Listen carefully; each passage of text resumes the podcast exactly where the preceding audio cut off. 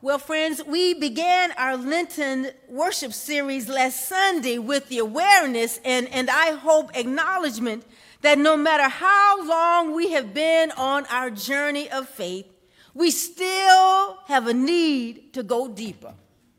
And that means something has got to change. I don't know about you, but I have participated in exercise programs, whether they have been boot camps or not. And a boot camp just means that it's an intensive training program, right? They just throw you in and you just got to go with it. I have done so, I have participated in these programs because I became keenly aware that change was needed. I couldn't move like I wanted to move. I couldn't jump like I, uh, not like I used to jump. I know I can't jump like I used to jump, y'all, okay? But like I need to jump.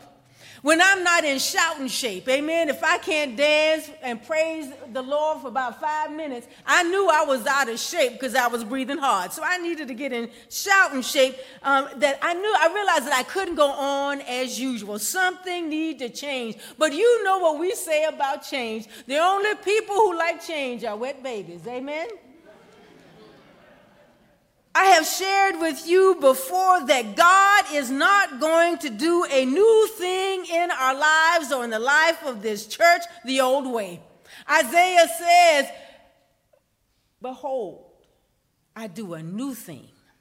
Do you not perceive it? All too often, that's what we don't want to do, isn't it? Change. We would rather hold on to what we have and, and what we know, do what we've always done and how we've always done it. And this can even include our understanding about God and God's call on our lives. But there will come a time in our life when we just have to begin again and again and sometimes again.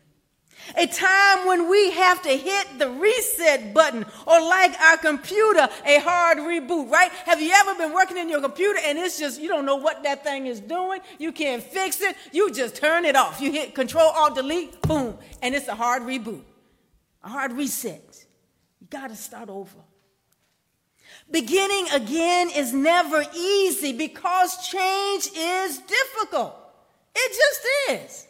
And it may even be demanding, asking more of us than we thought we were capable of. But sometimes the change that we're dreading is exactly what we need. And will not only change our life, perhaps even for the better, but also change the lives of those whom God is trying to reach. And God is trying to reach new people every single day. And, and maybe y'all, what and who reached you may not be able to reach people today. The songs that minister to you may not minister to people today. Right? There's a song in the hymnal. It's called the Hymn of Promise, and I love this song. Now, usually it's sung at a different time, but it's the word. And, and we've been passing out for some of you butterflies on the on the on your cover of your bulletin it's a butterfly. You can stick a butterfly because the butterfly doesn't start out as a butterfly. A change has to happen. In the bulb there is a flower. In the seed an apple tree. In cocoons a hidden promise. Butterflies will soon be free in the cold and snow of winter, there's a spring that waits to be unrevealed until its season. Something God alone can see. That's, that hymn is called the hymn of promise. There's a promise in change. Our beginning again, our reset happens at the end of something, and sometimes even at the end of ourselves. For Abram, who will journey into a covenantal relationship with God and become Abraham, right? He starts out as Abram, but he becomes Abraham. His beginning again, his reset happened at the end of his life. God's, God calls him to begin again at age 75. So all of y'all who think you too old, to do a new thing. God says, oh no. Some of y'all might get a call at 75. I'm looking over there at Sister Moss, man, and she was looking at like, you better not look at me over here like At age 75, Abram is called to leave everything, and I mean everything his land, his family, his father's household, his friends, everything to leave everything he has ever known, and he's told just to go. And you need to hear that text clearly. He is to go to a land that God will show. God don't tell him up front, right? God doesn't give him all the details. God doesn't provide any details of the destination. God doesn't provide any details of the duration of the journey. God doesn't let him know about the difficulties and dangers await. God just says, go. Go. Go. The only information he has is a promise of blessings that not only will he be blessed, but all the families of the earth will be blessed through him. With God's call to go, Abram is literally at a crossroads. Which way you gonna go? What you gonna do? The city of Haran, from which Abraham is called, means highway or crossroads. He could either embrace God's calling, which meant that he would have to relinquish his self directed course, or resist rebirth. And that's what God does with us all the time. We can either go God's way or our way. We can either do what God says do, or we can do what we want to do. See, every day we almost have to begin again, recommitting our lives to what God would have us to do when he chose to leave the comfort of the known for the promise of the unknown. The promise of the unknown realities of God, Abram is born into a new reality, right? He's born into a whole new way of thinking, a whole new way of believing, a whole new way of living. Life as he knew it, life as he had lived it, ended when he said yes to God. When he decided to go he was beginning again. You see, in our end is our beginning. That's what this in our end is our beginning. Right? In our end is our beginning. The reality, the necessity of beginning again is also what challenged Nicodemus. Right? Nicodemus goes in the cover of darkness. He seeks out Jesus to ask questions whose implications are life challenging. Be careful of talking with Jesus because Jesus always got to be starting something. Right? You're going to seek out Jesus? Well, okay. As a Pharisee, he was a learned man. Years of schooling, he knew Torah. He followed Torah faithfully and even added extra rules so that he could live righteously and faithfully. He thought he had an understanding and insight about the things of God. He was comfortable and confident with his tradition, but Jesus tells him that in order to enter the kingdom of God, a person must be born again. You must be born anew. And he asked, Can a person begin again? Like, I'm kind of old, not as old as Abram. Can a person begin again? With Jesus, the answer is always yes. I don't care where you've been and what you've done and how long you've done it. With Jesus, the answer is always yes. You can begin again. You can begin anew. Your life can be transformed with Jesus. You have to say yes. Thanks be to God. In our end, is our beginning. If we are willing to give ourselves, our souls, over to the spiritual boot camp, it means leaving some of our old habits. Our old habits. Our old prejudices. Our old behaviors. And our weaknesses behind. But isn't that the purpose of the journey of faith? to become more and more and more and more and more like Jesus. Isn't that what we want, right? To move closer and closer to knowing ourselves in relation to the one who made us and who loves us without condition, rather than just knowing ourselves as the world sees us. Right?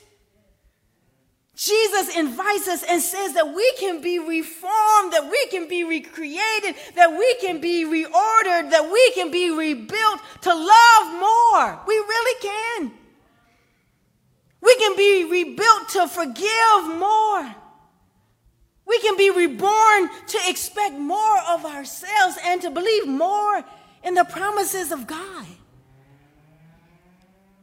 And we do this by inviting the Holy Spirit to root out more and more and more of our sinful selves. Right? Wesley called it the way of salvation. We can allow the Spirit to empower us to grow in our love for God and others. Are you able to love more today than yesterday?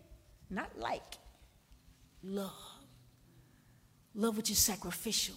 Love which is given without condition. Love which bears all things. Love which believes all things. Love, that love.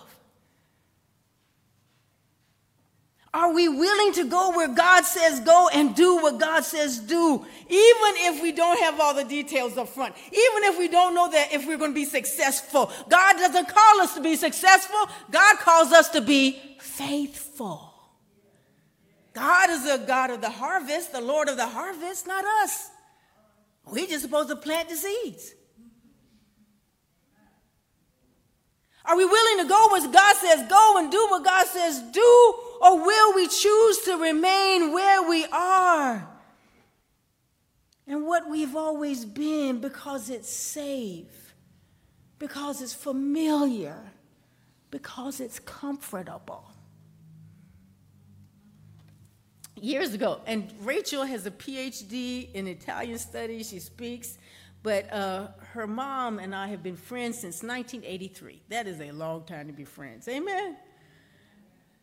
She's a dean of Candler School of Theology, and we've just been friends literally since 1983. And Rachel and Jan, some of y'all might know, she was executive director of the women's division at one point in time. Just she traveled all the time, and I was always the main babysitter of Rachel. Rachel has always known me, almost technically before she was born, right? And her dad was away doing something, and he called me and said, Sheila, can you come watch Rachel? I said, Sure. I'm headed to, a, I was a graduate student at the time. And I said, I'm headed to his party. He said, Well, I said, I'm just going to take Rachel. So Rachel, she's got strawberry blonde hair. You have to see. So she, she's hanging on to me like, you know. So we look like an interesting couple right? But I was hanging out with some international friends, and Rachel is running around, and I go check on her in the back with the other kids, and she is sitting in the dirt, y'all. I don't mean this baby is just sitting in the dirt. She's about three years old. She is sitting there and she is moving her legs back and forth in the dirt. She is throwing the dirt up on herself, and it's the little white baby is becoming increasingly brown. And Rachel hated to, and she had thick hair, and she hated to get her hair washed. And I knew it was, and I looked at her and go, Rachel, what are you doing? And she looks up at me and she goes, But Sheila, I'm comfortable. And I said, Oh, your comfort is going to cost you. Because we're going, because I got to give you a bath and wash your hair. I like what Neale Donald Walsch says, who's an actor and author. He says, Life begins at the end of your comfort zone. Life, real life, begins at the end of your comfort zone. This means that the life that we're searching for and the life that God wants to live in and through us is just outside our comfort zone, just outside our reach. And in order to receive it, in order to have it, we have to let go of the old in order to embrace the new. We have to let life as we know it end so that new life can begin. This journey of faith that we are on is an ongoing, a continuing journey. And no, and nobody ever said it would be easy, but it is always a blessing because we come to know God more and more. We come to serve Him more and more. We are able to grow in grace and understanding, which we can share with others. God calls, call is both communal and individual.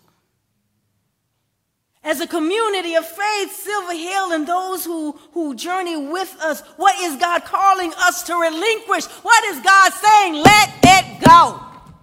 Let it go. Hey, I'm thinking about doing a sermon series called Frozen. Y'all, let it go, let it go, right?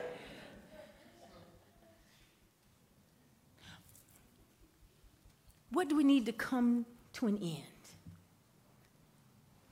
Really, y'all? What? You know what it is. What needs to come to an end so a new beginning, God's new beginning, might be possible? See, all things are possible, yes, who love the Lord, but we got to let some of that stuff go because you can't have the new while you're still holding on to the old. Can't put new wine into old wineskins. Can't have it both ways. You want the promises of God, you want all the other stuff, you got to let go of the old. What new beginning is just outside our comfort zone, just there, just there, just there on the horizon that we're trying to reach.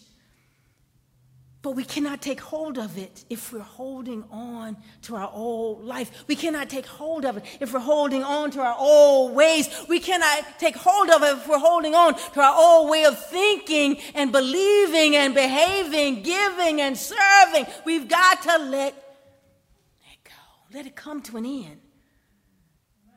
For us individually, in our personal lives, what is God calling you and I to let go of? To let something come to an end. I don't know, maybe you've been mad about something. Let it, let it come to an end. Doesn't prosper your soul and it doesn't bless God. And you can't have the new.